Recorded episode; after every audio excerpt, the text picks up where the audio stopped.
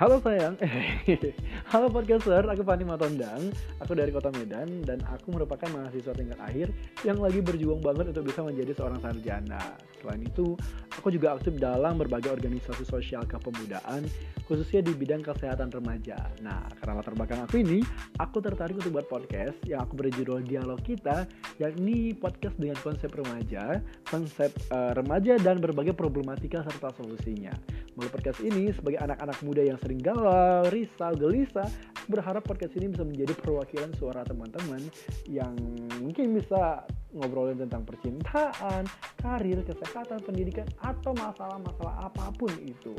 Melalui podcast ini aku berharap ini menjadi sesuatu yang menyenangkan buat kita semua dan buat teman-teman yang mau kenal aku lebih lanjut sebelum kita bahas banyak hal bisa follow Instagram aku di Fandi Matondang.